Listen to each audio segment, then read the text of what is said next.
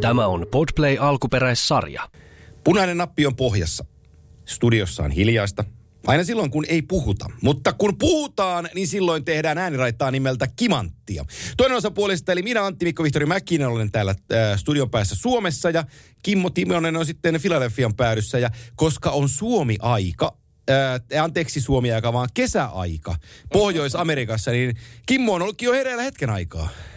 Mä oon ollut hereillä jo itse asiassa pari tuntia. Täällä on kello 9 aamulla, eli nyt aikaero kesäajan takia on vaan 6 tuntia 7 tunnin sijaan. Mutta kyllä täällä on hieno. Täällä on siis hieno kevätfiilis. Täällä alkaa lämpö nousee, voi jo teepaidassa vähän käppäillä menemään ja kukat kukkii. Ja tuossa eilen katsoin hyviä pelejä. Tuli esimerkiksi playoff-fiilis mieleen, niin mukavia seuraavia kuukausia odotellaan.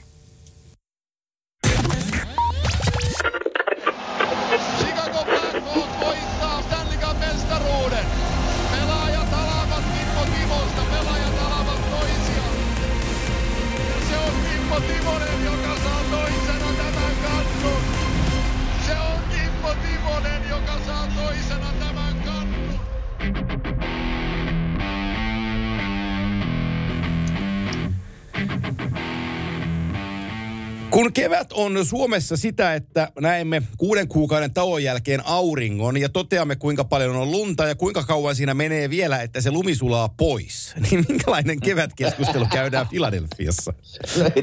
Täällä ei lumi sulaa kyllä, että se on lähtenyt tuossa jo monta kuukautta sitten, mutta täällä se tietysti, kun kesäaikaan mentiin jo pari viikkoa sitten, niin tietysti pitempää, valosampaa ja tuossa viime viikolla oli päiviä, kun oli 27 astetta lämmintä. Ei normaalia kylläkään, mutta sanotaan, että päivällä kyllä se tuonne 15 ja 25 väliin nousee lämpötila, niin siinä ne kukat hellii auringossa. Et se on kyllä täällä niin kuin Suomeen verrattuna, että aurinkoa näkyy kyllä aika useasti. Ja sullehan kevät tarkoittaa sitä, että tennistä voi pelata ulkokentällä, niin voiko sitä jo pelata? No se on kyllä yksi. Me pelataan semmoisessa kuplahallissa, missä pölyää se hiekka tuossa aina 4-5 kuukautta, niin kyllä odottaa sitä hetkeä, kun pääsee ulos ja raikkaaseen ilmaan. Mutta paljon hyviä asioita. Niin kuin mä sanoin tuossa, mä katsoin eilen, se oli Carolina Tampa Bay-peli. Piru Viekko oli hyvä peli ja oli kato tunnetta ja vähän tökittiin taklauksen jälkeen ja vauhti oli kova. Niin mä sitä, ei perhana, jos tämä on jossain vaiheessa matchup, niin tulee kuule kuuma sarja.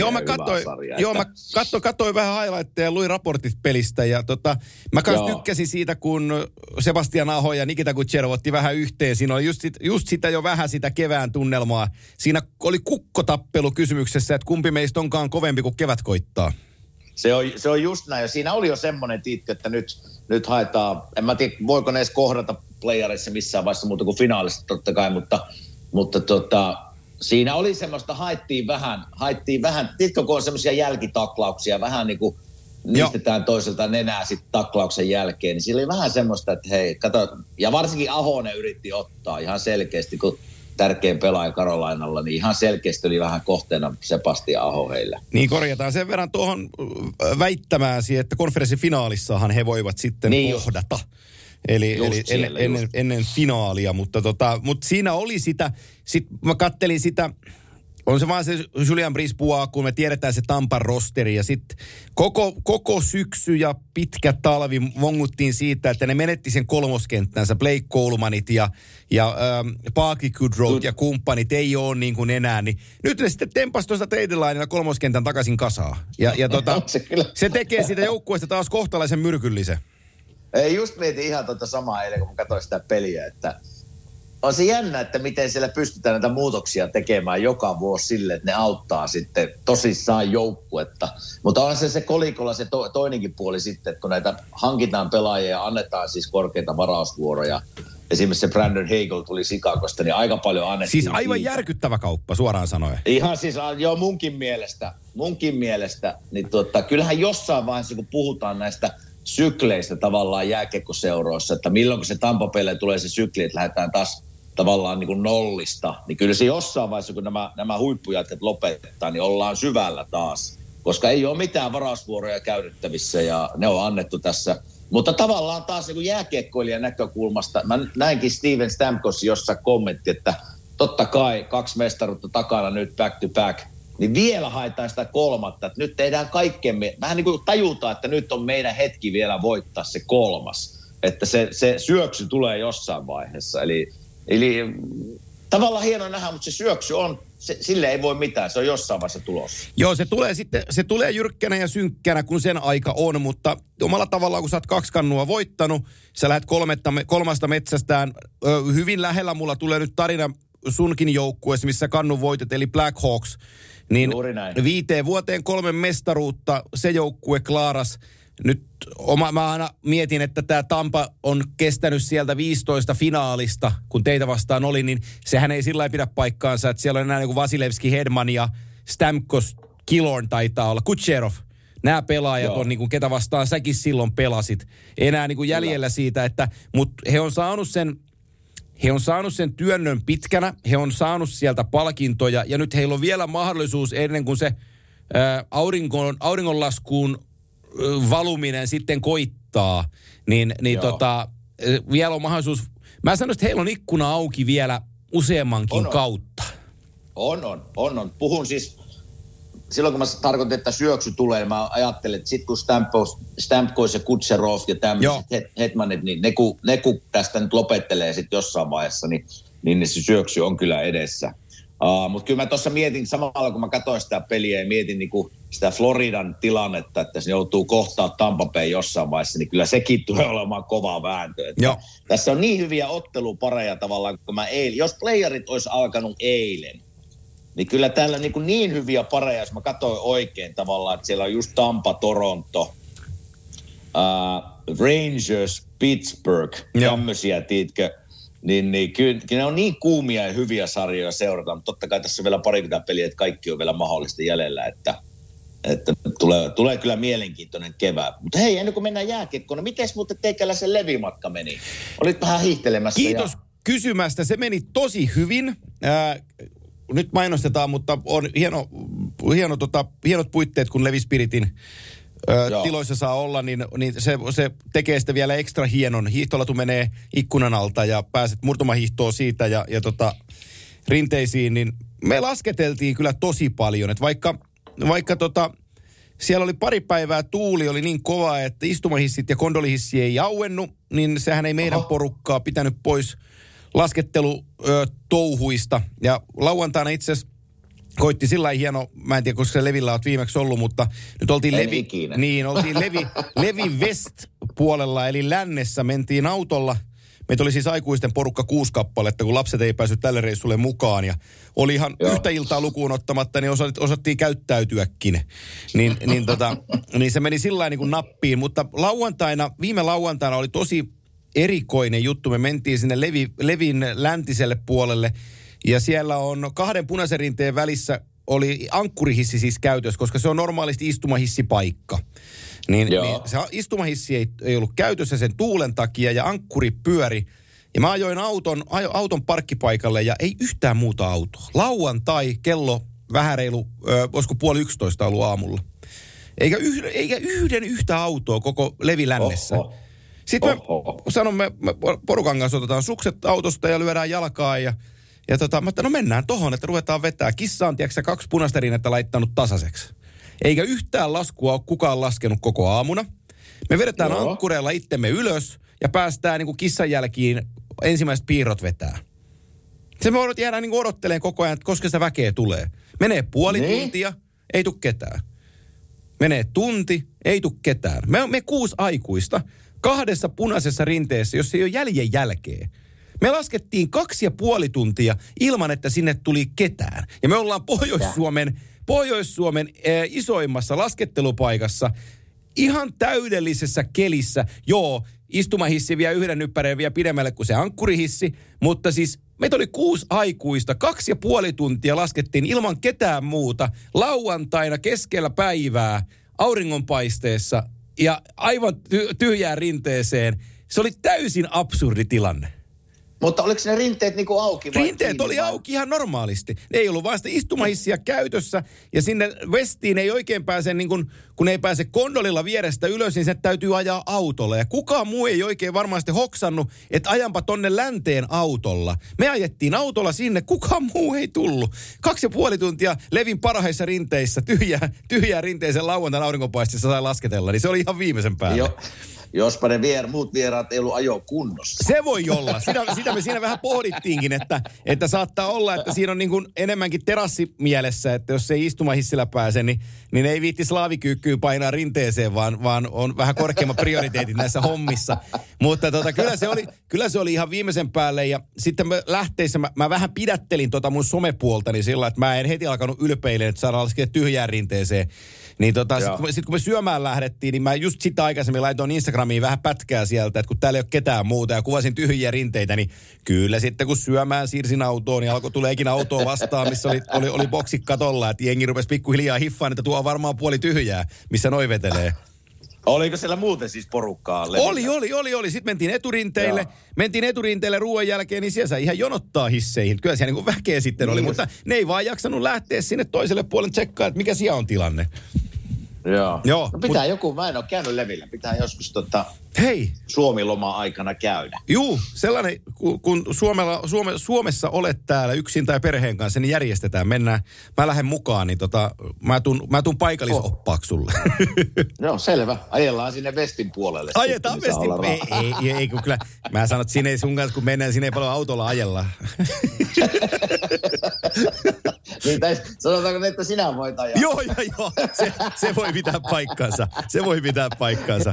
Hei, näinkö minä äsken lehtiä tuossa aamulla lukasin, niin menetätkö sinä nyt sinun ajokumppanin Tampereelta Helsinkiin? Näinkö minä, että Ville Nieminen on siirtymässä koutsaamispuolelle? Joo. Näinkö oikein? Kyllä, sä näit ihan oikein. Että nyt se, joo. Sulla yksinäisiä ajokeikkoja nyt? No nyt alkaa tulla taas. Tässä olikin yhden kauden ajan kivaa, kun on joku, kenen kanssa jutellaan autossa, että mennään back to basics tämän kauden jälkeen taas. Joo, niin mä olin lukevina tuossa, että jyppiin. Rautakorven Jukan kanssa lähtevät jyppiin ja tietysti valmentaja. Mä oon Villen tuntenut koko ikäni. Niin, kyllä se on niin kuin hänen kutsumuksensa. Että ensin oli se pelaaja-urakutsumus ja nyt on toi valmentajahommakutsumus. Oikein. Niin, silloin täytyy tehdä sitä, mikä on niin kuin se oma juttu. Ja kyllä Ville sen niin kuin tietää, että hän veti tuossa nyt hetken aikaa. Nyt mä voin, anteeksi Ville, jos mä puhun sun suulla. Mutta vähän vedettiin happea sen Ruotsin keikan jälkeen. Ja kun päävalmentajuutta oli pelikanssi ja se Moodu oli siinä ja lähti tosi railakkaasti. Joo. Toki siihen oli vielä keupa sitä enemmän mestiksessä, mutta peli kanssa lähti tosi hienosti se eka kausi hienoa jälkeen ja toisella kaudella tuli sitten mitä tuli ja se jäi kesken. Ja sitten se Ruotsi oli sellainen, jos sä oot mitä mä nyt puolustelen Villeä, kun se kausi jäi kesken. Sä seuraomistajana sä tiedät, että jos sä olet kasannut tietynlaisen joukkueen, ja sit sä hommaat siihen valmentajan ja sulle käy aika äkkiä ilmi, että toi valmentaja tää joukkue, niin ne ei kättele. Just. Niin sit ollaan pahassa paikassa ja siellä Ruotsissa Villellä kävi vähän niin, että sillä oli, niin kun, oli joukkue valmiina, johon hänet palkattiin valmentajaksi. Ja sitten kun hän meni sinne, niin hän ymmärsi, että tämä joukkue ei ole niin kun hänen valmentamisellaan tämä joukkue ei pysty pelaamaan, koska se vaatimukset ja pelaajaprofiili on niin erilainen. Niin joo, se oli vähän tekemätön paikka ja varmasti Ville siinä matkan varrella myös vähän oppi asioita. Niin nyt valmenneltiin tässä Junnu ja sitten hän valmistui 1,5 vuotta tuossa Tappara 09 porukassa mukana. Ja eli nyt U13 porukkaa ja mä oon U12 porukkaa, niin Junnuja ollaan valmenneltu ja tehty tätä arkea takaisin. Ja hänkin on saanut olla kotona, niin se on ollut hänelle sillä lailla varmasti hyvä juttu. Ja nyt on sitten taas kynät terotettu penaalissa, niin voi lähteä uudemman kerran tien päälle. Niin ja kyllähän Ville, kun se oli meidän vieraan, sanoi, että kyllä tämä valmentaminen kiinnostaa. Että kun paikka tulee ja otetaan vähän happea, niin sitten mennään taas. Että eihän siinä, niin kuin sä sanoit, että sitten kun se valmentaminen on veressä, niin sitten sitä varmasti haluaa etsiä ja ottaa, välillä pitääkin ottaa happea ja katsoa vähän, että teinkö minä asioita oikein vai teinkö minä väärin ja miten voi itteni kehittää ja Se tauko on välillä ihan paikallaan. Juu. Miten sulla meni muuten Insta-live tuossa treidiin? Hei, kiitos, että kävit siellä. Meni tosi hyvin. Mullahan tapahtui kömmähdys. Mähän voin sen myöntää, koska mäkin ajattelen, että kello 22 asti tehdään, kuten aina tehdään, NHL:n trade deadlinea Suomessa. Mutta kun te olette siinä kesäajassa. Niin, totta. Te olette kesäajassa, niin se kestää kuin 9 asti. Eli siitä tuli, kun nämä on helmikuun lopussa ollut, kato aikaisemmin, lopuun ottamatta toki viime vuotta, mutta ne on helmikuun lopussa ollut nämä trade deadlineit, niin ei ole kesäaikaa vielä siirrytty, mutta nyt kun mentiin maaliskuuta niin pitkälle, niin te olittekin kesäajassa, niin se loppukin jo 9, niin se oli mulle vähän lyhyempi stintti, mutta kyllä taas, tässä avataan asioita ihmisille, mutta varmaan niitä voi vähän avatakin. Eli mähän olen tehnyt Facebook-liven puolella useamman vuotta sitä, ja nyt tämä oli toinen vuosi, kun otettiin Instagram-liveä tähän mukaan. Ja se Facebook kerää ihmisiä enemmän, koska siellä on sitä massaa vaan enemmän. Mutta sanotaanko näin, että edustamani yrityksen ja edustamamme yrityksen osalta IG-tili on merkityksellisempi, niin silloin täytyy käyttää sitä ja tyytyä vähän pienempään yleisömassaan, mutta saada sinne lisää seuraajia. Niin tällä projektilla edettiin ja jos en mä nyt ihan väärin katsonut, niin se live-sessio keräs 30,000 eri ihmistä kuitenkin. Aika hyvin. On se, jos se miettii jäähalleittain, niin se on 3 Nokia-areenaa, joka oli katsomassa niin kuin Instagram-live-lähetystä, täyttä areenaa, niin sillä mitattuna se on ihan ok. Siitä Nokia-areenasta tulikin tuossa mieleen. Mä katsoin, oli Ilves-Kalpa-peli tuossa, olikohan viikko sitten, niin siellä oli kyllä aika hyvä tunnelma. Joo. Nyt on, täytyy sanoa, että tavalliseurot on onnistunut hienosti. Tuli mieleen, että on niin kuin NHL niin kuin tilat, missä niin kuin ihan MM-kisojakin ajatellen, niin on varmaan Suomen joukkueella aika kiva pelata. On, puitteet on kohdalla. Kyllä halli on hieno. Siitä ei pääse yli, ei ympäri. Ja nyt sä kalpanomistajana sun täytyy vähän pelätä sitä asiaa, että jos on hyvä pelaaja liiga kartalla ja sitten se miettii, että pelaako Kalpassa vai Tampereella jommassa kummassa joukkueessa, niin teille ei ole ihan sellaista hallia lyödä niin kuin kaudeksi, kotipesäksi, mitä näillä on nyt lyödä. Se on totta, se on fakta. Vaikka Niiralamontti onkin hieno paikka. Joo, mutta ei siitä pääse mihinkään. Se etu on pelaajien silmässä kyllä iso. Joo, sitä Jokisen Ollille terveisiä. Se sanoi hyvin, kun juteltiin tuossa. Se oli Jukkureitten kanssa täällä pelaamassa tuplaviikonloppua. Ne oli perjantaina, oliko Tappara ja sitten lauantaina Ilves. Ja ne tuli siihen hotelliin, joka on hallissa kytköksissä, niin tulivat siihen torstaina. Niin sitten se sanoi hyvin, että tähän uuteen halliin, tähän hotelliin, Mikkeli Jukurin pelaajat tulee ja kattelee vähän puitteita ja toteaa, että kotijoukkuehan on ok. Että sanotaan, että jos vähän Tampereelta tulee kysyntää Jukurin pelaajille, niin heillä on tuo Mikkelissä aika vaikea lyödä kampoihin. Ja kaikki kunnia mikkeliläisille ja Jukureille, mutta sitähän tämä on. Se on Jokereille ollut yksi iso etu SM-liigan aikana ja omalla tavallaan mä sanoisin KHL-aikana, että puitteet Hartwall Areenalla on vaan kohdallaan, niin se on paljon mukavampi toimia, kun puitteet on niin kuin tip-top. Hei, ennen kuin mennään enemmän trade-aiheisiin, niin tuli mieleen tuossa, kun mä katsoin vanhoja videoita ja highlightsia, niin me tiedetään, että Pekka Rinne ja Mikko Koivu on Kimanttia podcastin ystäviä, niin ei kun onnittelut sinne. Varmasti meiltä molemmilta hieno paidat nousi kattoon ja hienot juhlat oli, niin onneksi olkoon Mikolle ja Pekalle. Kyllä, tosi hieno juttu äijille ja mä olen iloinen ja onnellinen heidän ja teidän puolesta siitä, että saitte jätkät sitä, mitä ansaitsit. Ja sit on aina hieno todistaa. Niin ja se, kun katsoo suomalaisia historiassa, niin ei niitä montaa ole, jonka paita on katossa. Hei, tämähän on mielenkiintoinen keissi, koska mulle on moni sanonut, että kun Teemun paita on jäädytetty, hetkinen, ketäs niitä nyt sitten on? Teemu, Teppo, Jere. Mutta tässä tullaan siihen, että kun moni luulee, mullekin laittaa viestiä, että ei Tepon paitaa ole jäädytetty. Itse asiassa Tepon paita on jäädytetty. Sitä juhlallisuutta jostain syystä ei silloin vaan joskus saatu aikaiseksi. Vai saatiinko se aikaiseksi? Siinä oli jotain, mikä juttu siinä meni, mutta kyllä Tepon paita on jäädytetty. On se. Kyllähän Teppo pelasi silloin Phoenixissä, niin onhan se hienon uranpeti siellä se roikkuu. Kyllä, ja sillä on eronsa, että esimerkiksi Jyrki Lumme ystävämme yhtä lailla, niin Sonia kuuluu Vancouverissa Ring of Honoriin, eli on saanut tällaisen kunnia-illan ja kunnioituksen niin kuin päästä tähän Vancouver Canucksin Ring of Honoriin. Se on niin kuin voisi sanoa, että jos jäädytys on ykköstasojuttuja, niin Ring of Honor on kakkostasojuttuja. Että sä saat sen respektin siitä, mutta se paita ei ole kuitenkaan jäädytetty. Niin, se on sama asia täällä vähän, niin kuin puhutaan Flyersesta, että siellä on katossa Lindruksia ja Poppy Clarkia ja tämmöisiä henkilöitä, Mark Howe. Mutta sitten on tämmöinen Flyers Hall of Fame. Että se on just tämmöinen niin kuin toi, jotka ei saa paitaa välttämättä katsoa, mutta ne pääsee tähän Hall of Fameen. Joo. Se on sama idea. Onko sä siinä muuten jo? En ole vielä. Riittääkö? Ilmeisesti en tiedä. Pitää muuttaa pois tämän. Joo. Mä melkein luulen, että kyllä riittää. Että odotellaan sitä.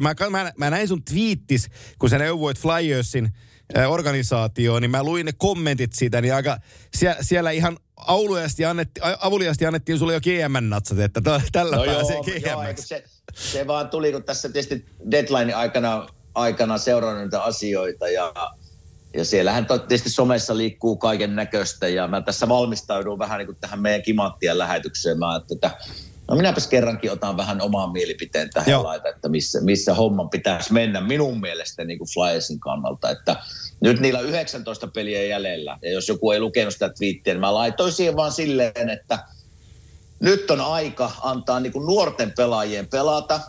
Tarkoitan sillä, että siellä esimerkiksi Cam York, joka on tämmöinen nuori pakki, niin siellä esimerkiksi Keith Yandle meni tuossa pari peliä vielä sit sen edelle pelaamaan ylivoimaa. Niin miksei, mitä järkeä siinä ei on, mitään. Kun ei enää olla ei mitään järkeä. Niin antaisi näiden pelaajien nyt pelata. Se 19 peliä, mitä on jäljellä, en vaan puhu Cam Yorkista, vaan sillä on muitakin hyökkäjiä. Ja laittaisi niitä vähän eri rooleja tavallaan. Laittaisi vaikka Cam Yorkin pelaamaan alivoimaa tai pelaamaan niin kuin huippujätkiä vastaan, että saat sen vähän niin kuin se näkökulma, mihin Cam York pystyy. Ja samalla ne voi itse mitata, että missä ne menee tavallaan niin kuin NHL-suunnalta, mitä pitää kehittää. Että nyt tämä 19 peliä Flyersin pitäisi käyttää semmoiseen niin kuin arviointiin, missä seurana mennään, mitä pelaajia me ollaan varattu ja miten ne pärjää NHL:ssä. Koska se fakta on täällä, että työsarkaa riittää ja paljon. Joo, mä just katon tässä näin teidän joukkuetta, niin ensi kesänä teillä on ykköskierroksen varaus, joo, mutta teillä ei ole esimerkiksi kakkoskierroksen varausta ollenkaan. Joo. 23 teillä on ykköskierroksen varaus, mutta ei kakkoskierroksen varausta. Eli nyt nämä tosi akuutit vuodet rakentamisen kannalta, niin teille lähtökohtaisesti on aika huono tilanne. Jos mä vertaan nyt vaikka, esimerkiksi mä laskin tuossa seuraavaan 3 vuoteen, että kun normaalilla joukkueella on 21 varausta 3 vuoteen. Jos sulla on kaikki varaukset ykkösestä 7 kierrokseen, niin sulla on 3 seuraavana sulla on 21 varausta. Niin esimerkiksi Seattle Krakenilla on tällä hetkellä tilanne, että heillä on 34 pikkiä tulevaisuuteen. Joo, mä katsoin. 34. Heillä on asetelma paljon parempi kuin teillä, valitettavasti. On, näin se on, ja sitä mä tarkoitan tässä, että rankat vuodet on edessä. Että täällähän tietysti rahasta ei ole ikinä ollut pulaa. Se pystytään tavallaan hankkimaan, jos tilaa on palkkakatossa. Se ei ole se ongelma, mutta täällä pitäisi täällä ei haluta käyttää semmoista rebuilding-sanaa ollenkaan, mutta minun mielestä me ollaan just siinä tilanteessa, että se on niinku fakta, että se pitää täällä tehdä. Mutta tuossa kun nostit Seattle Krakenin esiin, niin mä kävin ihan huvikseen eilen katsoa, että me tiedetään, että puhutaan näistä kaupoista, että ketkä on voittajia ja häviöjä. Niin mä laskin itse asiassa Seattle Kraken tähän voittajalistaan. Niin mäkin. Koska minusta Ron Francis teki siellä hyviä liikkeitä, että ne yritti vähän tämmöisellä konkarijoukkueella puoliksi tavallaan konkareita ja puoliksi vähän nuorempia pelata tässä sarjassa hyvää jääkiekkoa, mutta se ei ole onnistunut. Niin nyt tavallaan kaupattiin kaikki konkarit pois ja saatiin just niin kuin sanoit 34 varausvuoteen seuraavaan 3 vuoteen. Niin se päästään taas rakentaa tavallaan sitä tulevaisuutta, mitä niiden pitääkin tehdä. Joo. Ja sieltä se niin kuin rakentuu. Heillä on selkeä suunta, mihin he menee. Nythän teillä ei oikein ole suuntaa, ja se on se, miksi mä oon huolissani Flyersista, että jos lähtökohtaan, että hei, jätkät tsempataan vähän enemmän kuin viime kaudella. Niin se on vähän huono lähtökohta. Ei se ei kanna pitkälle se. Ei, ja nyt Claude Giroun diilistä teille jäi miinus 50 pinnaa, no se loppuu tähän kauteen. Eli käytännössä katsoen sieltä vapautuu se 8 miljoonaa cap-hitti.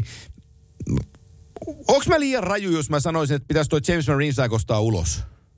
No kyllä mä oon sama. Ja varmaan semmoisia ajatuksia, että kyllähän ne varmaan halusi sitä kaupatakin tuonne muualle, mutta sen palkka on vaan liian kova, että ei halukkaita ole.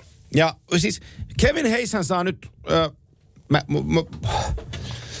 ei voi oikein kritisoida, kun tietää, mitä hänen veljelleen tapahtui tuossa syksyllä ja kaikki ne haasteet, mitä siinä on tullut niin kuin matkassa mukana shokkina, on ollut kovia juttuja, mutta edelleenkin mä vähän kammoksun sitä Kevin Hayesin sopimusta, joka on 7 miljoonaa taalaa kaudessa, ja hän on niin kuin parhaimmillaan kolmosentteri.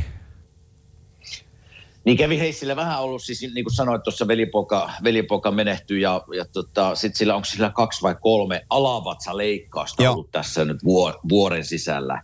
Niin tälleen niin kuin vanhana pelaajana tiedän, niin sitten kun ruvetaan niin kuin avaamaan noita paikkoja nivusissa ja alavatsassa, ne saadaan kyllä kuntoon, mutta tutko sinä ikinä sille tasolle, missä sinä oot, niin se aika näyttää. Ja se, mikä minua vähän huolestuttaa tavallaan vielä se Flyersin tilanne, että kaikki nämä, niinku, jotka pitäisi kantaa nyt tästä eteenpäin, niin kaikki on tällä hetkellä telakalla. Eli Ryan, Ellis, Gutierrez, no Hayes on just tullut takaisin. Tämmöisiä niinku pelimiehiä, että se minua pikkusen huolettaa myös se, kun mennään eteenpäin. Että pitää varata paremmin, pitää saada parempia nuoria pelaajia, mutta sitten myös nämä kantavat henkilöt on pikkusen ollut pelakalla koko vuoden. Ja puolustushan teidän täytyy rakentaa omalla tavallaan uusiksi, koska teillä on Provorov ja teillä on Ristolainen ja Travis Sanheimilla on vielä sopimusta vuosi jäljellä. Mutta mikä se Ryan Ellisin tilanne, se on tosi mysteeri, kun puhuttiin aikaisemmin, että se on pari peliä pystynyt pelaamaan, sillä on kova hinta, mutta ei se oikein niin kuin, ei kukaan osaa sanoa. Ei, ne tuli täällä vaan sanomaan, että se on tämän kauden sivussa, että me uskotaan, että se on kunnossa ensi kauden alussa. Mä sanoin, no se on hyvä, että uskot, että se pitäisi saada kuntoon kyllä, että se on yksi. Ja mitä sä sano vaan, oliko sulla vielä kun mä tuun siihen menestymiseen, että nyt me nähdään, otan nyt tässä kohtaa jo vähän Florida Panthersia niin kuin listalle, mutta jos sä haluat menestyä, niin sulla täytyy olla rosterissa NHL-puolustajia enemmän kuin 6. Eli niitä on, nyt mä katson Panthersin listaa, niin onko siinä 9 vai 10 NHL, jos mä otan Petteri Lindblomin siihen mukaan, niin kuin kuuluukin ottaa, niin niillä on juoksuttaa 10 NHL-tason puolustajaa. Niin sulla täytyy olla sellainen rivi jätkiä, että jos se niin kuin, jos sä meinaat oikeasti pärjätä, niin te olette tilanteessa, että teillä on niinku Provorov, Ristolainen ja Sanheim, ja sitten teillä on vaan ihan tolkuttomasti tyhjää sen jälkeen. No se on totta. Niin kuin mä sanoin, täällä on työsarkaa edessä ja paljon. Hei, miten sä ajattelet, kun deadlinea katsotaan, niin jos käydään vähän niin kuin voittajia, jos semmoisia voittajia voi edes mainita, kun eihän näistä ikinä tiedä, miten niin pelaajat esiintyy. No mennäänkö itä ja länsi erikseen? Ihan sama. Sano. Voit aloittaa. Mikä sulla on mielessä? No hypätäänkö länteen? No hypätään. Hypätään länteen. Vaikka me annettiin kritiikkiä tosi paljon silloin, kun tämä treidi tapahtui, niin mä en voi olla sanomatta, etteikö Calgary Flames olisi voittaja. Joo, se on mulla listalla tässä. Joo. Et mä tykkään, niin kun se Toffoli löi niin kun, näytteensä pöytään ja hän on tuonut siihen hyökkäykseen syvyyttä. Mä rakastan Dale Sutterin lehdistötilaisuuksia tällä hetkellä. Oi, että se on kyllä niin.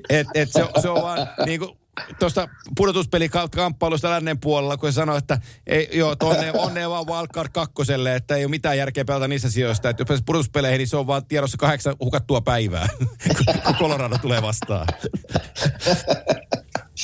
wasted days. Joo. Mutta se on hänen juttunsa, mitä hän tekee. Ja hän on saanut tämän joukkueen niin kuin tosi hyvään lentoon. Ne otti Ryan Carpenterin siihen mukaan tuomaan niin kuin syvyyspelaaja. Carpenterhän on nimenomaan syvyyspelaaja, eli bottom 6 pohjakutosena äijä, mutta Mä tykkään, kun Brian Burke käyttää tällaista nimitystä, jota mä tuun tänään käyttää monta kertaa, sveitsiläinen linkkari. Eli pelaaja, joka on sveitsiläinen linkkari, niin pystyy tekemään montaa asiaa. Eli pelaa vasemmassa laidassa, oikeassa laidassa, sentterinä, pystyy tappaan alivoimia. Tarvittaessa pystyy pelaamaan myös ylivoimalla. No Carpenter ei välttämättä ylivoima pysty pelaamaan, mutta on sveitsiläinen linkkari. Eli voi laittaa moneen eri paikkaan ja toi äijä hoitaa. Kyllä. Niin. Mä oon samaa mieltä Kälkäristä, että niinku tykkäsin siitä miten ne on pelannut. Tykkään niistä tavallaan siitä ilmapiiristä, minkä mä aistin tavallaan ihan fanina täällä kotisohvalla. Et se on niinku, ja se tulee olemaan vaikea paikka pelata vastustajalle ja se mikä huuma niillä nyt on menossa, niin mä vaan sanon, että tää on vaikea joukkue voittaa ja tykkäsin näistä hankinnoista. Mulla on... Miten se sä yhden asian sanot tästä vielä. Sano vaan. Mulla on yksi pieni dilemma Kälkärin kanssa. Ja se dilemma on sellainen, että jos mä katson Stanley Cupin voittajia taaksepäin. Tampa Bay Lightningilla se pelaaja on Victor Hedman. Mm-hmm. Washington Capitalsilla se oli John Carlson. Pittsburgh Penguinsilla se oli Chris Letang. Chicago Blackhawksilla se oli Duncan Keith ja Brent Seabrook. Los Angeles Kingsilla se oli Drew Doughty ja Alec Martinez. Eli joka kerta Stanley Cupin voittavalla joukkueella on todistettu ykköspuolustaja, joka kellottaa puoli tuntia peliin. Kutsutaan termistöön yksi maailman parhaista. Jokainen näistä edellä mainitusta puolustajista menee tämän kategorian alle omassa primissaan. Flamesin puolustuksessa ei ole yhtään tällaista. No se on kyllä hyvä pointti. Mutta onko Flamesin puolustus vähän semmoinen, että siellä niin kuin... Mä en ole kattonut, hyvän pointin toi, että mä en ole kattonut peliaikoja, että nouseeko siellä joku pakki niin kuin ylitse muiden. Vai onko se silleen, että siellä jaetaan tavallaan 4, 5, jopa 6 pakin kesken peliaikaa. Että onko se semmoinen tavallaan, että ryhmänä mennään. Ei ole semmoinen, niin kuin sanoit, että Hedman pelaa se 27 minuuttia joka peliin. Joo. Mä en ole kattonut. Mä en ole kattonut tarkemmin sitä. Rasmus Andersson on heillä se go-to guy, mitä tulee kiekolliseen pelaamiseen, ja hän on hyvä. Mut mä en millään pysty Rasmus Anderssonia nimeen sinne niin kuin kiekolliset puolustajat top 20. Se on totta. Niin se on niin kuin se haaste. Noah Hannifin on siellä, mutta Hannifin on tiedetty, hän on tehnyt hyvin pisteitä, pelaa paljon minuutteja, mutta hänkin on sellainen niin kuin ei ykköstähden pelaaja, vaan kakkostähden pelaaja. Sieltä puuttuu sellainen kiekollinen workhorse, niin sanotusti. Niin, no ykköstähti. Ykköstähti, just näin. Ykköspakisto, ykköstähti. Joo. Kyllä mä oon päässyt pelaamaan tavallaan just Duncan Keith, Seabrook, näitä, ja mä näin läheltä, että mitä ne niinku merkkaa joukkueelle, kun mennään niihin tiukkojen peleihin. Niin jos otetaan Duncan Keithin pois siitä meidän mestaruusvuodesta, niin ei olisi voitettu mestaruus. Juu, ei. Se on ihan fakta. Se on ihan fakta, että tuo oli hyvä pointti sulta, että se tarvii aina jonkun tämmöisen, joka pystyy tilanteessa kuin tilanteessa purkaa sen paineen, joka toinen pakki ei välttämättä pysty. Ne on niitä voittavia elementtejä, että mä en sitten Kälkäristä tiedä, mä en ole niin tarkasti sitä katsonut, pystyykö tämä Rasmus Andersson esimerkiksi tekemään sitä, tai Noah Hannifin, Oliver Kylinton, tämmöiset jätkät. Mä ihan niin tarkasti en pysty siitä kommentoimaan, mutta hyvä pointti, ja pitää paikkansa. Joo. Sitten... mitäs Colorado, mitä mieltä? No voittaja, ihan selkeä voittaja, ei me tarvitse niin alkaa sitä debatoimaan. Nyt puhuttiin sveitsiläisistä linkkareista. Niin tässä on vähän enemmän teriä tässä Lehkosen pojassa. Mutta mutta hän on ihan täsmä. Hän on niin hyvä. Hän on niin ton joukkueen näköinen pelaaja kuin vain olla ja voi. Ja mä jo herkuttelin sillä, kun Landeskog on loukkaantunut ja se pääsee siihen ykköskenttään niin kuin McKinnonin ja Rantasen kanssa lyömään täppää. No Joe Sakic vähän rauhoitteli keskusteluita ja se sanoi, että kaavaillaan kolmoskenttää sen Alex Newhookin pelikaveriksi. Se voi olla, että hän tulee niinku pelaan siellä. Onko siinä sitten niin kuin Logan O'Connor toisessa laissa, se on ihan se ja sama. Mutta niin laatu pelaajan sai. Ja sitten toisaalta mä tykkään myös sitten niin kuin Andrew Coglianosta, että minisopimuksella oleva konkaripelaaja, joka ei ole koskaan voittanut Stanley Cupia, mutta on niin kuin tosi kova alivoimaraateja ja työhevonen kanssa. Niin he hommas työhevosia tuohon joukkueeseen, joka on tähtiä täynnä, niin... Edelleenkin tämä on lännen ylivoimainen ykkössuosikki ja sen kuuluu sitä myös olla. Täysin samaa mieltä, ja mä tykkään siitä, mitä te, just Arturi ja Cogliano, varsinkin se Cogliano, niin en mä tiedä, sopiiko se kokoonpano nyt, mutta... Mene just näin. Mutta hei, kun playerit alkaa, tulee, me tiedetään, että playerisarja on, se on 2-3 kuukauden tavallaan vääntö, niin siellä tulee loukkaantumisia, niin silloin on reservissä tämmöisiä kavereita, joita voit heittää tavallaan paikkaan kuin paikkaan. Ja ne on kuule niin kullanarvoisia jätkiä, että ei... Sitä ei oikein voi edes niinku kuvailla, miten tärkeitä ne on. Niin mä tykkään tästä. Onkohan muuten Arturin isä Ika, kun mietitään, että se Montrealissa pääsi kuitenkin aika hienoon suosio Ikakin, että siellä punastamattoa melkein leviteltiin, kun hän tuli kaupunkiin. Niin mitenköhän Coloradossa? Mä tiedän, että Ika kuuntelee meidän podcastia. Niin mitähän tapahtuu Ikalle, kun Coloradoon saa? No itse asiassa... Ika kirjoitti todella hienon twiitin kiittäen Montrealin organisaatio, kaupunkia ja faneja ja sitä, että hänen poikansa kasvoi pojasta mieheksi Montrealissa ja he ovat pitänyt hänestä huolta ja jako siinä sitten Tomas Pleganecille ison kunnian. Tiedän, että Pleganec on auttanut tosi paljon Arsia matkan varrella ja kiitokset meni oikein, mutta niin kohteliaasti ja hienosti hoitivat sekä poika että isä asiansa, että tunnistan lehkosiksi ja olen iloinen pojan puolesta ja kyllä. Olen myös iloinen isän puolesta. Ja mikä tulee niin kuin hienoimmaksi asiaksi Ikan kannalta niin, tai tärkeimmäksi asiaksi on se, että hänhän on niin kuin julmettu Arsenalin jalkapallojoukkueen kannattaja. Ihan siis niin kuin umpihullu Arsenal-fani. Arsenalin omistaa sellainen kaveri kuin Stanley Kroenke, joka omistaa Denver Nuggetsin ja sitten se omistaa niitä MLS-seuroja ja sitten se omistaa Arsenalin ja sitten se omistaa Colorado Avalanchein. Okay. Mä en voi välttyä siltä tosiseikalta, että kun Ismo ensimmäisen kerran menee Colorado ja tapaa tämän omistajan, niin se kertoo, että mä olen Ismo Lehkonen ja kysyy, kuinka mä voin saada Arsenalin kausikortin. On kakkoskysymys.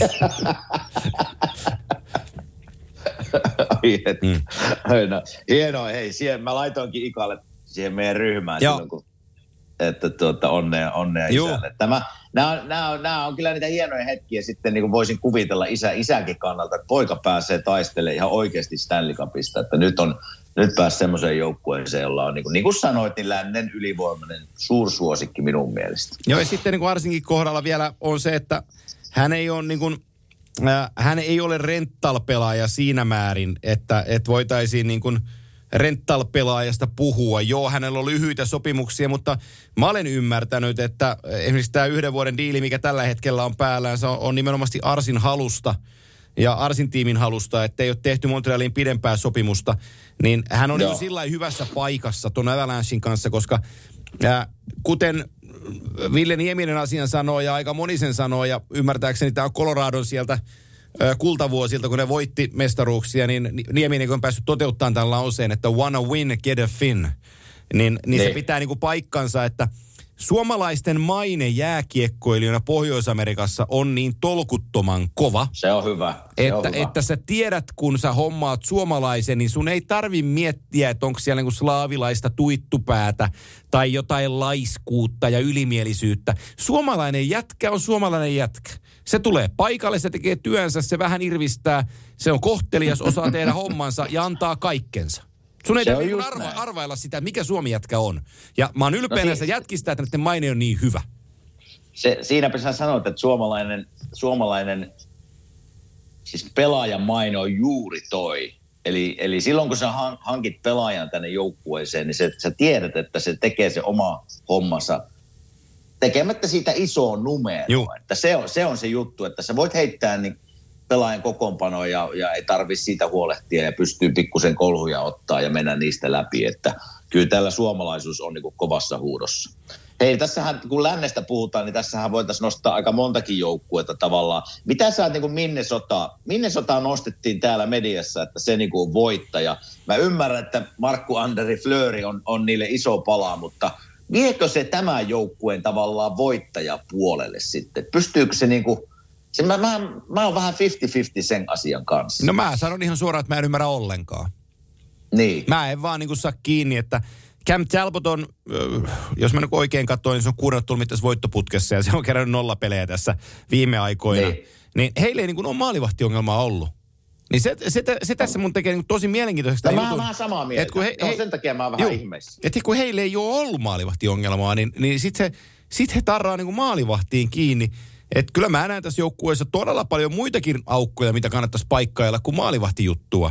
Että se on se, mikä mua ihmetyttää, että onko tässä nyt kyse vaan siitä, että Bill Guerin haluaa näyttää vähän hauista, ja jonka mä omalla tavallaan ymmärrän. Se, että hei, mä pystyn vetämään taikatemppuja hihasta, mä oon niin kova äijä. No nyt se teki taikatempun. Se sai Marc-André Fleurin tuohon joukkueeseen, mutta onko sillä relevanttia merkitystä, niin mun mielestäni ei sitten minkään muista.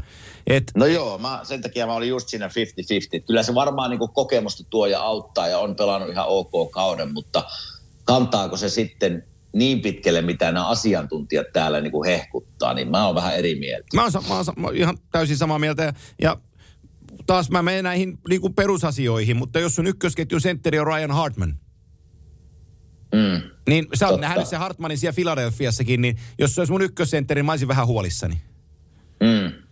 No tässä on niin monta joukkuetta. St. Louis hankki Nick Ledin, siitä ei varmaan sen enempää tarvii. Joo, mutta se on taas Niko Mikkolan kannalta ei välttämättä oikein hyvä juttu siinä määrin, että hän tottu pelaamaan Colton Paraycon kanssa ja viime ajan, että hänellä on ollut tosi vaikeeta. Niin nyt se Nick Ledin, kenestä me puhuttiin, että hän voi olla joukkueeseen tärkeä palanen, niin itse asiassa Nick Ledin menee kuin nenäpäähän tohon joukkueeseen. Kun ruvetaan nosteleen, nyt kun se Vegas on sieltä vähän laskenut ja me ollaan nostettu kärkihevosiksi Colorado ja Calgary, niin älkääpä niin kuin räpäyttäkö silmään tämän St. Louisin kanssa. Tämä nimittäin on kova nippu. Se on kova ja kokenut nippu. Entäs mitä sitten, jos käydään nopeasti Losi? Siellä on Drew Doughty on aika pahasti, huut kertoo, että ei palaa ennen kuin playareissa. Se on paha menetys niille. No Edmontonissa me vähän sinne huumoitiin maalivahtia. Ei, Mikko Koskinen on pelannut hyvin. Mä sanon sen Losista sen verran, jos mä menen samaa listaa vähän lävitteen, niin mä olisin jopa vähän odottanut, että ne tekis jotain vähän enemmän. Joo, minäkin. Mä ajattelin, että ne olisi Rikan Rakkelin perässä tai Toffoli takaisin tai jotain niin kuin jonkun perässä, mutta ei he niin kuin Ei he niinku liikuttanut niinku mitään käytännössä katsoen. He valitsi, että heillä on tää nippu. Siellä on Todd McLellan päävalmentajana. Rob Blake pyörittää se sirkusta. Ottiko he niinku aikalisän tämän joukkueen kanssa, että onko se omasta mielestään sitten edellä aikataulua, että ei lähdetä hölmöilemään tämän asian kanssa. Näinkin se voi olla. Mä veikkaan, tuo on se kantajuus. Niin. Että he paino sieltä Rasmus Kuparit ja pari muuta junnupelaajaa, ne pisti AHL:n puolelle nyt pelaamaan pelejä, kerää minuutteja siellä, eli kasvattaa niitä niin kuin lisää. Ne varmasti niin kuin rakentaa tässä tulevaisuutta ja ehkä he eivät halunneet nyt vain mokata tulevaisuuden mahdollisuuttansa. Että jos se näin, niin kuin, näin kuuluu sanoa, mulla oli joku odotusarvo, että he olisi tehnyt jotain. Edmonton... Joo. Niillä ei ole palkkakatossa tilaa, sen mä tiedän, että ne on siellä ihan hilkulla. Ja mä tiesin, että se on vaikea niiden tehdä mitään isoa. Niin silloinhan mä vähän uumoitin, että olisiko se Marc-André Fleury sinne, olisiko se siellä auttanut eniten, missä hän pystyisi auttaa, en tiedä, mutta ei ne oikein tehnyt mitään sitten. Niin, jos tuohon rosteriin lisätään niin kuin Brett Kulak ja Derek Brassard, niin auttaako se? Niin mun mielestäni se ei auta. Eikä näiltä pojilta yhtään mitään lisää, mutta tässä joukkueessa puolustuksessa on jo 8 Brett Kulakkia entuudestaan. Ja Drake Brassadia on hyökkäyksessä 9. Niin ei niin kuin samanlaisia jätkiä, jotka parhaana päivänä voi niin kuin voittaa sen ykköskamppailu ja tuottaa jotain positiivisia merkkejä joukkueelle, mutta sitten kun lyödään, niin kuin, kun ruvetaan linjaan peliä, niin ei he ole kentällä. Niin. Mä eilen itse asiassa katsoin Edmonton Dallas, iso peli tavallaan, kun se on niin tiivis tuo lännen puoli, niin Edmonton johti sitä 3-2, olikohan 8 minuutin jäljellä. Ja niin sitten kusisen. Pakistosta. No joo, sitten tästä pakistosta kun puhutaan, niin sitten tuli kyllä munauksia ja hävisivät 5-3 tyhjiin viimeinen, mutta Mutta se voittomaalikin 4-3, mikä tuli 2-1 ylivoimasta. Keskialueen kiekonmenetys, pelin kääntö ja niin kuin jengi kertoo, että Mikko Koskisen pitäisi ottaa nämä. Niin tulee, että 2-1 takatolpalle syöttö. Arvaa kenellä oli selkä pystyssä, kun ei tehnyt puolustustehtävänsä. Katoitko tarkkaan? No joo, näin, katoin. Siinä oli 97 metrin päässä katsomassa, että osaako toi varmasti lyödä sisään. Hän on kapteeni. Joo, kyllä. Et siellä vähän samoja ongelmia. Ne on pelannut paremmin, mutta ei oikein tiedä tuosta joukkueesta. Nyt kun mä oikein vähän innostun tästä, niin nyt te kaikki, ketkä siellä mietitte, että mitä se Mäkinen taas painaa sitä Conor McDavidia, niin kattokaa ton pelin kooste, menkää sen pelin siihen tärkeimpään hetkeen, viimeiseen kymppiin, joka on mestareitten kymppi, ja kattokaa toi maali, mistä vastustajajoukkue teki voittomaalin, ja kertokaa mulle, että se 97 teki tehtävänsä, niin mä voin sanoa teille etukäteen, ei tehnyt. Siinä on ero, kun me puhutaan ratkaisupaikassa niistä aivan huippujätkistä, niin siinä ei ole yhtään huippujätkää selkä suorana, niin kuin tämä 97 on tuossa maalissa. Joo. Mutta siinä oli vähän se Edmontonin se tarina tavallaan. Niin oli.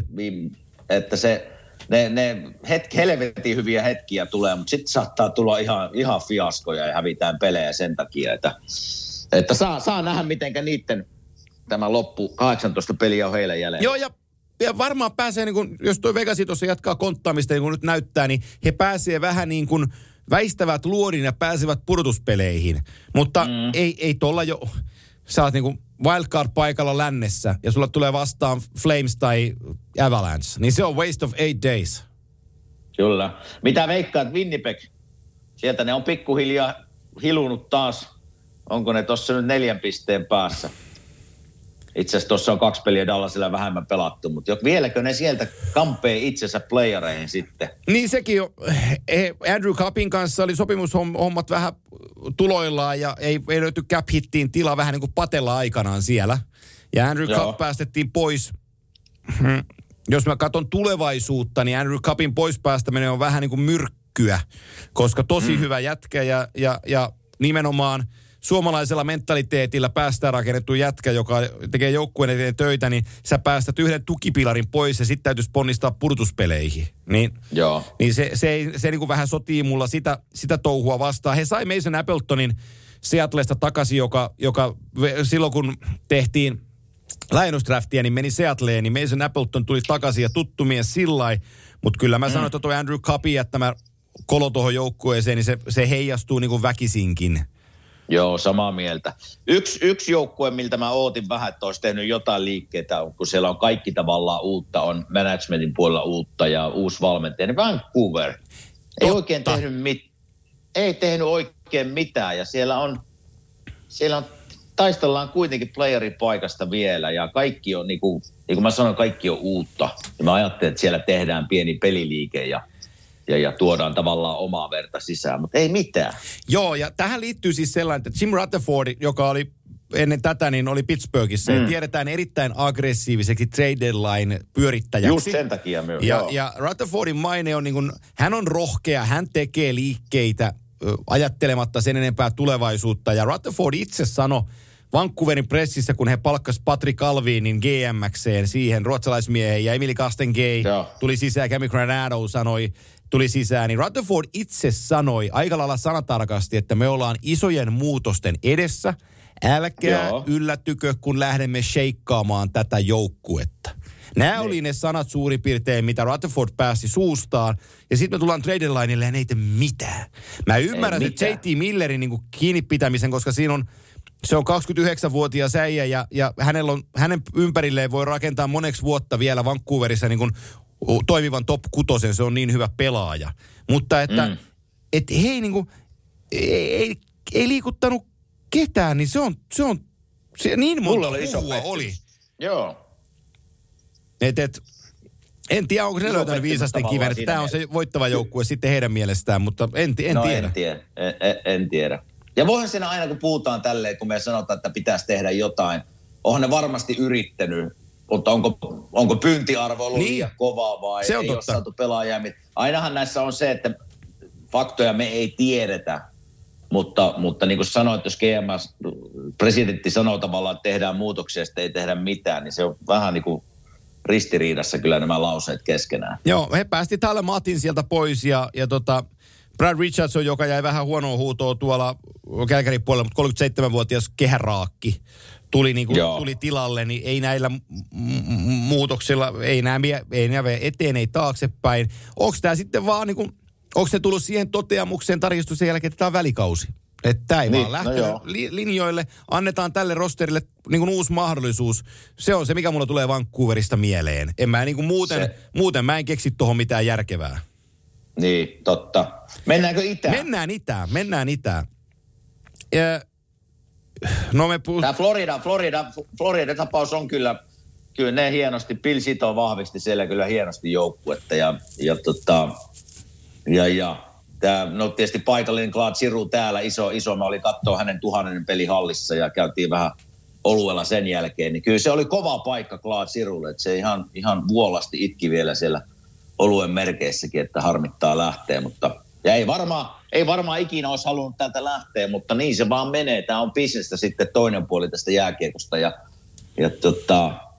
se tuli nyt Claude Girouxlle eteen karuna esimerkkinä, että silloin kun joukkue ei ole playareissa eikä ole mitään toivoa, niin sitten ruvetaan vaihtelemaan näitä isoja hevosia ja yritetään saada varausvuoroja. Niin tämä tuli Claude Girouxlle eteen ja kyllä se kova paikka hänelle oli. Lähtikö perheen mukaan? Sitä mä en tiedä. Joo. Mutta kyllä se niin kuin Florida oli Claude Girouxlle se paikka, mihin hän halusi mennä. Hän on 34-vuotias. Mm-hmm. Käy tänä keväänä sitten ihan miten tahansa. En mä näe, mä en poissulje lainkaan. Tai mä pidän sitä todella, miten se sanotaan, todennäköisenä, että hän tulee sainaamaan tästä tämän kauden jälkeen Panthersin kanssa jatkosopimuksen, joka on vaikka 2 vuotta ja 6 miljoonaa, 3 miljoonaa kausi. Joo. Ja hän tulee pelaamaan Floridassa, koska tällä joukkueella on ikkuna auki nyt. Sillä on ensi kaudella ja sitä seuraavallakin se ikkuna on auki. Ja hän haluaa olla siinä juoksussa mukana. Joo. Mä näen tämän mahdollisuuden yhtenä, mutta toinen mahdollisuus on se, että hän on kotoisin Ottavasta, josta myös vaimo on, jonnekin ne menee kesäisin aina muutamaksi kuukaudeksi. Niin mä en näkisi, tai en poissulkisi vaihtoehtoa, jos Florida ei toimi. Että hän sopisi 2-3 vuoden sopimuksen Ottavaan ja tavallaan asettus kotiin loppuurakseen. Se on varmaan se toinen. Onko näillä merkitystä? Sassa, kun sä tunnet nämä jätkät paremmin kuin minä. No kyllä mä veikkaan, joo. Tuntien varsinkin sitä perhettä vähän, niin kyllä sillä on merkitystä, mä veikkaan. Tämä nimittäin liittyy tähän Auston Matthews-ajatukseen, jota Torontossa aina välillä niin kuin viljellään. Se, että hän on kotoisin Arizonasta, hän tuli NHL-faniksi Coyoteen peliä katsomalla ja Coyoteen uusi tuleminen. No tällä nykyisen sopimuksen jälkeen hän tuskin menee Coyoteihin, koska he pelasi yliopistohallissa. Mutta sanotaan, että hän pelaisi vielä muutaman vuoden Torontossa ja näetkö niin että se Arizona merkittää niin paljon, että Auston Matthews voisi lähteä Torontoon niin kuin 2-7 luomaan franchisea? En näe silloin sitä. Tai silloin Arizonan pitää olla niin kuin noususuunnassa menossa ylöspäin, että Matthews lähtisi tuon ikäisenä sinne. Niin. Sitä mä en näe, mutta nyt mä näen niin kuin Claude Girouxn kannalta sen, että hän on 3-4, 2 lasta, vaimo on Ottavasta, tykkää olla siellä tavallaan. Niin mä näen, että se voisi olla yksi vaihtoehto Claude Girouxlle tämän kauden jälkeen. Mitä tapahtui Floridan kanssa, että se ura päätetään kotiin, Ottavaan, missä tavallaan kaikki perhe ja sen kaverit on. Niin mä näen, että se ikä ja perhe on tässä vaiheessa kuitenkin se niin kuin ykkössija. Mutta Auston Matthews, jossa on 2-7 ja Arizona on missä ne on, niin en näe sitä vaihtoehtona. Oli koti sitten mikä tahansa. Okei, joo. Mielenkiintoinen on toi. Ja mä ton Girouxn kohdalta, niin mä ostan ton ajatuksen kyllä. Joo, mutta Florida yleensäkin, niin se pakisto Robert Heck tulee, mä tunnen miestä vähän, on siis hyvä semmonen backup varmasti tähän joukkueeseen, että jos loukkaantumiseen tulee, niin pystyy antaa sulle se 10 10-15 minuuttia, tekee mitään vaan joukkueelle. Hyvä äijä, hyvä jätkä kopissa, aika hiljainen, mutta tekee mitään vaan niin kuin tarvittaessa. Ja Ben Jarrod, vai miten se sanotaan, niin se on hyvä lisäys tuohon joukkueeseen. Pelaa kovaa, pystyy liikuttaa kiekkoa, alivoimat, pystyy pelaamaan varmaan vastustajan top-äjiä vastaan. Niin tykkäsin näistä liikkeistä, mitä Florida ja Pilsito teki. Täysin sama. Ja tämähän on, kun tämä rosterihän on ihan hävytön. No se on kovaa. Tämä on, niin kuin, tämä on aivan hävytön. Ja se oli hieno se Giroun kommentti, kysyttiin Barkovista, niin hän sanoi, että se, jos pääsit pelaamaan Barkovin kanssa, se on vähän sama kuin eka päivä, kun menee kouluun, että kun astuu framille, niin alkaa kikatteleen, kun on niin hienoa. Niin, nythän reeneissä pistettiin Barkovin ja Cadaver-Heikin kanssa samaan ketjuun, niin aika kiva on kattella tuossa kohtapuoliin, kun Panthers tulee kentälle ja Giroux alkaa leipaseen kiekkoon. Ja siinä on sellainenkin pointti, että nyt kun Aaron Ekblad on loukkaantuneena, niin hän saa ykkösylivoimassa Ekbladin paikan raittina. Niin hänellä on niin kuin siinäkin paikka perattuna. On mielenkiintoista, todella mielenkiintoista nähdä, miten se kääntyy. Ja tavallaan Giroux'n kannalta nyt, mä tiedän, että se, niin kuin se kertoi itsekin mulle, että oli niin kuin samana päivänä tavallaan 1000. peli, jonka hän pelastaa samassa seurassa. Se on vaikea tehdä. Niitä ei monia, jotka on pelannut 1000 peliä samassa seurassa. Ja ihmiset, jotka on pelannut 1000 peliä, ne yleensä jakautuu eri seuroihin. Ja se sanoi, että oli niin hienoa tavallaan se 1000 pelin seremonia. Mutta sitten samalla, kun se peli oli ohi, niin sitten tiedät, että sinut kaupattaa. Että se tunnemyrsky oli kulma aika valtava ollut siinä, että ja nyt pääset tuommoiseen ketjuun vielä. Ja onhan tämä suomalaisten kannalta siellä niin kuin Lundelia, Luostarista ja Parkkovia, kyllä tämä niin kuin mielenkiintoinen kevät tulee ihan suomalaissilmikin katsoa, miten Florida pärjää. No todellakin tulee, ja heillä on paljon asioita. Nyt mennään toiseen päähän, mutta kun voittajista puhuttiin, niin kyllä mun on pakko nostaa Montreal Canadiens voittajaksi, koska siellä GM Hughes on ymmärtänyt sen homman, että mistä tässä on kyse, ja ne jätkät, ketä sai pois, niin lähti pois. Heillä on ensi kesään Montreal Canadiensillä 2 ykköskierroksen varausta, 2 kakkoskierroksen varausta, 3 kolmen kierroksen varausta ja 3 neljän kierroksen varausta. 4 ekaan kierrokseen heillä on 10 pikkiä. Oho. Tässä se tulee sitten, että hei, minkälainen sinun scouting staff on. Niin tulee. Mitenkä nähdään nämä pelaajat, koska sulla on niinku 10 hyvää pelaajaa mahdollista saada. Mutta niin kun vertaan siihen teidän joukkueeseen, niin Montrealilla on pelkästään 2 seuraavaan vuoteen ykköskierroksen varauksia nyt 4. Teillä on 2. Joo. Se on 50 pinnaa, niin kuin puolet enemmän. Se on aika. Kyllä. Tuossa on 4 tulevaisuuden palaa, tuossa 4. Teillä on vaan 2 tulevaisuuden palaa. Mitäs se Carolina, mitä sä oot mieltä Carolinasta? Max Domi tuli sinne, mutta mä ootin vähän enemmän. En tiedä minkä takia mulla oli semmoinen kuva. Mä tiedän, että ne on pelannut tällä joukkueella niin kuin hyvin ja johtaa tavallaan Metropolitan Divisionaa. Jotenkin mulla oli semmoinen, että nyt kaipaa vielä jotain. En tiedä miksi. Joo, mä en vielä naulaa. Mullahan olisi hyvä tapa ja mahdollisuus naulata tuo Max Domi tässä ihan pystyy. Mutta mä jätän sen tekemättä, koska mä mietin sen jätkän taustaa. Arizonasta Montrealiin, Montrealista Kolumbukseen ja nyt ekaa kertaa NHL-urallaan hän on voittavassa organisaatiossa. Mä haluan nähdä, minkälaista jääkiekkoa hän pelaa voittavassa organisaatiossa, kun hänen niskassaan ei ole katseita, että tee jotain. Tässä joukkueessa sitä pelkoa ei ole. Hän on tukipelaaja tähän joukkueeseen, niin mä haluan nähdä, mitä se Max Domi tukipelaajana tuottaa, koska lähtökohtaisesti mä näen hänessä vain ongelmia, mutta hänen täytyy itse todistaa itsensä.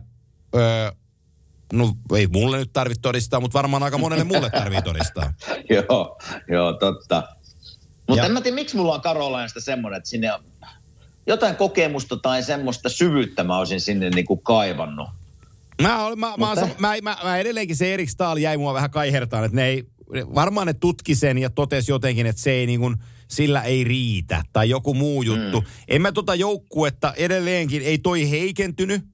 Toi ei missään määrin heikentynyt, mutta ei se myöskään vahvistunut, koska isoimmat kilpailijat, nyt mä mietin Carolinan leiristä, isoimmat kilpailijat, Florida Panthers ja Tampa Bay Lightning, parani. Mitä te teitte? Ette mitään. Juuri näin. Niin se on se, niin kuin se kulma. Otetaanko pari sanaa Torontosta? Otetaan. Nyt. Ja Harri Säteristä. Joo. Aikamoinen tarinassa. Joo, Salaatille kävi vähän huonosti, mutta hänhän pääsee nyt kuitenkin todistamaan ja varmasti pelaamaan Arizonassa. Ja nythän me voidaan sanoa, että Harri lähti Torontoon voittaa Stanley Cupia. Nyt hän on Arizonaan menossa, ymmärtääkseni ovat tänään vai eilen, olisiko saaneet viisumit päässyt liikkeelle. Nyt täytyy mutta näinä päivinä kuitenkin, niin hänellä on mahdollisuus todistaa loppukauden ajan, että hän on NHL-kaliberin maalivahti. Joo, ja siinä on hänelle ihan hyvä panos, että se täytyy niin kuin ymmärtää, miksi hän lähtee sinne meneen. Se, miten Kyle Dubas voi olla näin aasi? On se niin kuin se mun... On se mun lähtökulma. Niin, on se lähtökulma. Eli mä mietin sen näin, että sä lähdet kauteen sillä, että sulla on Jack Campbell ja Peter Mrazek. Ja jos olet kuunnellut vaikka Kimanttia-podcastia 3-4 vuotta, niin oot ymmärtänyt, että Peter Mrazek ei ole hirveän luotettava maalivahti. Ei, ja mä voisin kuvitella, että joku muukin on joskus nähnyt tämän asian. Niin sä lähdet tähän, näillä kahdella maalivahdella tähän kauteen. Ja sä rakennat sen Toronton jääkiekkomedian hypen kaikella positiivisuudella ja kuorutat kermalla, että muistakaa kehua Jack Campbellia, se on tosi hyvä. Ja tää joukkue pelaa solidisti koko syyskauden, puolustaa tosi tiiviisti, tekee Campbellista hyvän. Joo. Ja sitten kun avataan vähän sitä peliä, että katsotaan kuinka paljon tämä meidän kone ottaa kierroksia sisään. Juman kautta se Jack Campbell rupesikin vuotaa. Joo. Ja se vuosi sillai, että se otettiin tikuksi median edestä Torontossa. Ja mehän tiedetään sitten, me ollaan nähty tämä aika monen maalivahdin kohdalla, että siitä mankelista ei ole hirveän moni tullut läpi ehjänä. Joo, totta. No, sitten vedettiin kylkivamma siihen ja nyt laitettiin injury-reserviin, että parantelepa ittees. No kylkiluut ei sijaitse korvien välissä, sen mä tiedän. ja hän on nyt siellä. Sitten se Mrazekki laitetaan siihen ulkoilmaottelu ja vähän kentälle ja se näyttää typerältä, kun se ei saa mitään kiinni. Ja se siitä näkee, että sitä pelottaa seistä siellä tolppien välissä. No miten sä rakennat sen Mrazekin itseluottamusta ja joukkueen itseluottamusta maalivahteihin? Sä palkkaat KHL:stä kauden kesken Euroopan tilanteen takia jättäneen olympiavoittajan Harri Säterin. Ja sä työnnät samalla Peter Mrazekin waiver-listalle. Waivers, niin. Joo. Sitten käy hopsandaa, että se Säteri viedäänkin pois ja se Mrazekki ei kelpaa kellekään. Ja sä oot lähtötilanteessa, että sun ykkösmaalivahdin kylkiluuteen edelleen korvien välissä hän on irriosastolla. Ja sulla on pelaavassa rosterissa Peter Mrazek, joka vihaa sua sen lisäksi, se pelkää sua. Niin sitten on Erik Källgren, joka tuli sisään, pelasi pari hyvää peliä, kunnes koitti arkia, mikä joukkue löi 6 selustaa ja sekin murtui sitten siinä. Niin kaikella sillä tekemisellä ja hosumisella, niin toi Kyle Dubas on haudannut tämän joukkueen, kun pudotuspelit on lähtenyt liikkeelle. Joo, me ollaan puhuttu tästä maalivahdista aika monta kertaa, ja mä tiedän kokemuksesta, miten tärkeä rooli se on runkosarjassa, mutta ennen kaikkea, kun aletaan pelaamaan niin kuin mestaruudesta. Ja jos sulla on tavallaan, mä en ole ikinä ottanut yhtä kutia kiinni, mutta jos sulla on vähän semmoinen epävarma olo tai henkisesti, että on ihan niin kuin ytimessä, niin siitä ei tule mitään. Ja nyt me puhutaan niinku Torontosta paikkana, jossa niinku jääkiekko on kaikki kaikessa. Niin jos Jack Campbell ei pääse nyt tässä oikein kuntoon, tai ei tavallaan se kylkiluut, missä se nyt sattuu olemaankin, niin ei pääse kuntoon, niin Tämä kaatuu ekakierroksella näihin maalivahteihin. Ja taas sitten käydään tätä samaa keskustelua Torontosta. Mitä sattuu, mikä meni vikaan. Ja tässä tulee se yksi juttu, mitä mä en ymmärrä Toronton kanssa, Maple Leafsin kanssa, mitä joukkueesta puhutaan, kun se ykköskierros on siellä mörkönä. Tätä joukkuetta ei ole rakennettu voittamaan ykköskierrosta. Tämä joukkue on rakennettu voittamaan Stanley Cup. Ja nyt mä puhun maalivahdista, joka kestää 4 kierrosta. Nyt sulla on rosterissa 2 maalivahtia, jotka ei kestä yhtään kierrosta. No joo. Sen annan sille, että tuo Harri Säterin haku oli kyllä hyvä yritys. Niin oli. Mutta sen varaan, kyllähän ne on pakko tietää nämä säännöt. Se riski on siellä olemassa, että hei, että Harri napataan jonnekin muualle. Varsinkin nyt olympiaturnauksen jälkeen, minkä hän pelasi. Niin ei se voi tulla puun takaa heille, että ei perhana, Harri lähtikin nyt Arizonaan. Tämä on niinku huonoa johtamista. Mä oon täysin samaa mieltä sun kanssa, että jos minä olisin GM ja mä katson, että mitkä meidän ongelmat on, niin kyllä mä kaikki paukut laittaisin siihen, että me saadaan sinne pelaava maalivahti. Ja miksi se Marc-André Fleury ei ollut tässä esimerkiksi ehdokkaana? On varmaan voinut ollakin, mutta sitten mä tekisin kaikki, että mä hankkisin tämmöisen, joka on edes voittanut ja joka on käynyt kovia pelejä läpi ja kestää sen Toronton mylläkään. Niin mä en oikein ymmärrä. Mä oon täysin samaa mieltä tästä Kyle Dupaksista. Mä en tiedä, että mitä siellä oikein niin kuin mietitään. Joo, tuolla on ollut Jaroslav Halakkia ja kumppanit, jos mun vähän kysellä, jotka on oikeasti nähnyt vähän päivänvaloa, kun kiekkoa sataa kohti. Mun mielestä tämä on niin sillä lailla turhaa tämän joukkueen osalta. Mä tykkään Leafsistä joukkueena ja se tarina ja historia ja Original Six ja kaikki. Joo. Mä tykkään tosi hieno paljon ja se on mulle yksi... Kyllä. Mä en ole fani, mutta mä tykkään Torontosta. Niin jos he löytää Marcianolle cap-hittiin sen vajaa 3,5 milkkua tilaa, että me saadaan toi puujalkapuolustaja, niin oisit nyt käyttänyt sen rahan siihen maalivahtiin. Minä olen samaa mieltä ja itse asiassa olisin mieluummin hankkinut sen Nick Ledisin kuin Mark Giordano, mutta mä oon ihan täysin samaa mieltä, että oisit käyttänyt sen rahan just maalivahtiin, kun me tiedetään kaikki, miten tärkeä rooli se on. Ja eihän tässä voi varmaan heidän kannata toivoa, kun Jack Campbell tulee kuntoon ja pelaa sitä alkukauden pelejä. Se on ainut toivo tällä seuralla, että ne voittaa ensimmäisen kierroksen.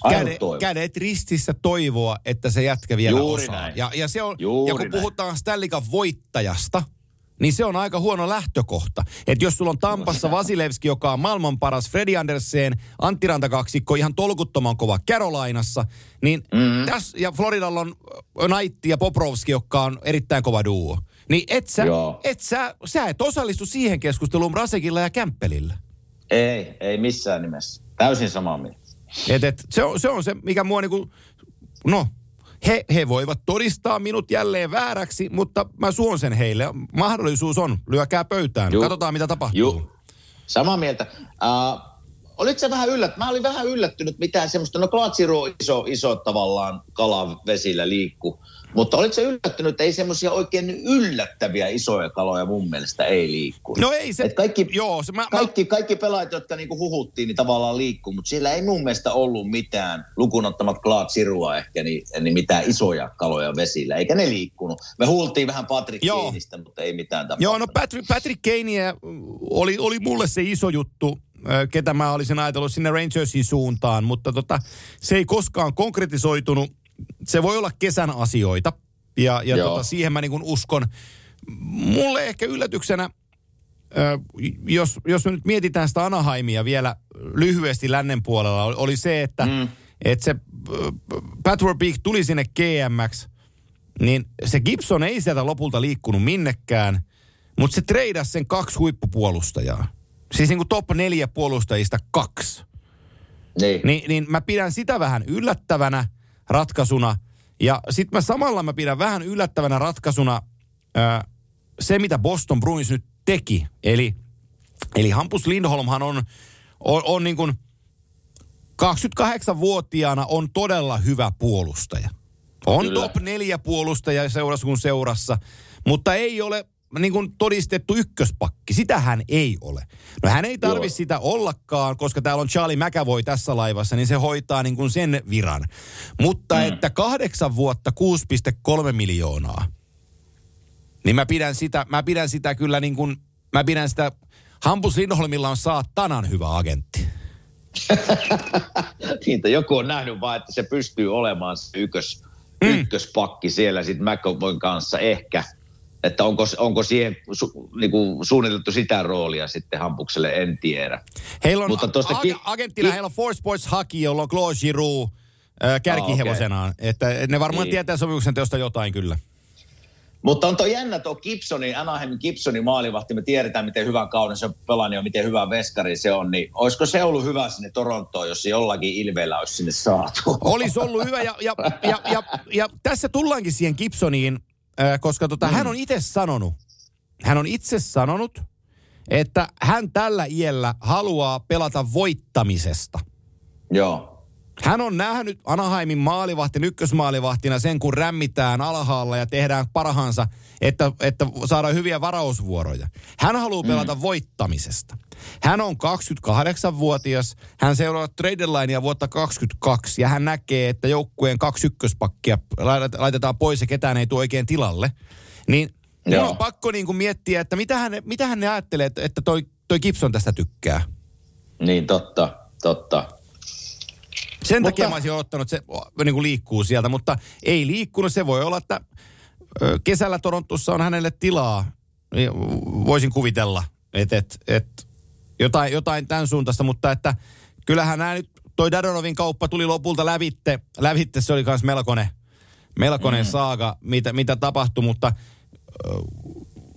sekin olisi pitänyt jättää aikanaan Vegasin tekemättä se koko Dadonov-kauppa. Nyt se viimeistään todistaa heidän hölmöytensä, että nyt sitten tradelineilla väkisin väenvängällä se työnnetään tonne ja saadaan pois tuosta, että tehdään cap-hittiin tilaa, mutta kyllä näyttää niin huonolta toi Vegasin touhu tällä hetkellä, että ei ne on... Kyllä se näyttää aika huono, joo. Samaa mieltä. Hei, arvaa mikä joukkue tässä tulee vielä yllättää, tai en mä tiedä voiko sitä yllättäjäksi sanoa, mutta Pittsburgh. Ne on pelannut hyvin ja nyt ne sai vielä sen Rakelin sinne, niin tämä on kova joukkue. Tämä on hyvä. Tämä on hyvä idän keskustelu. Nyt pari minuuttia käytetään tähän.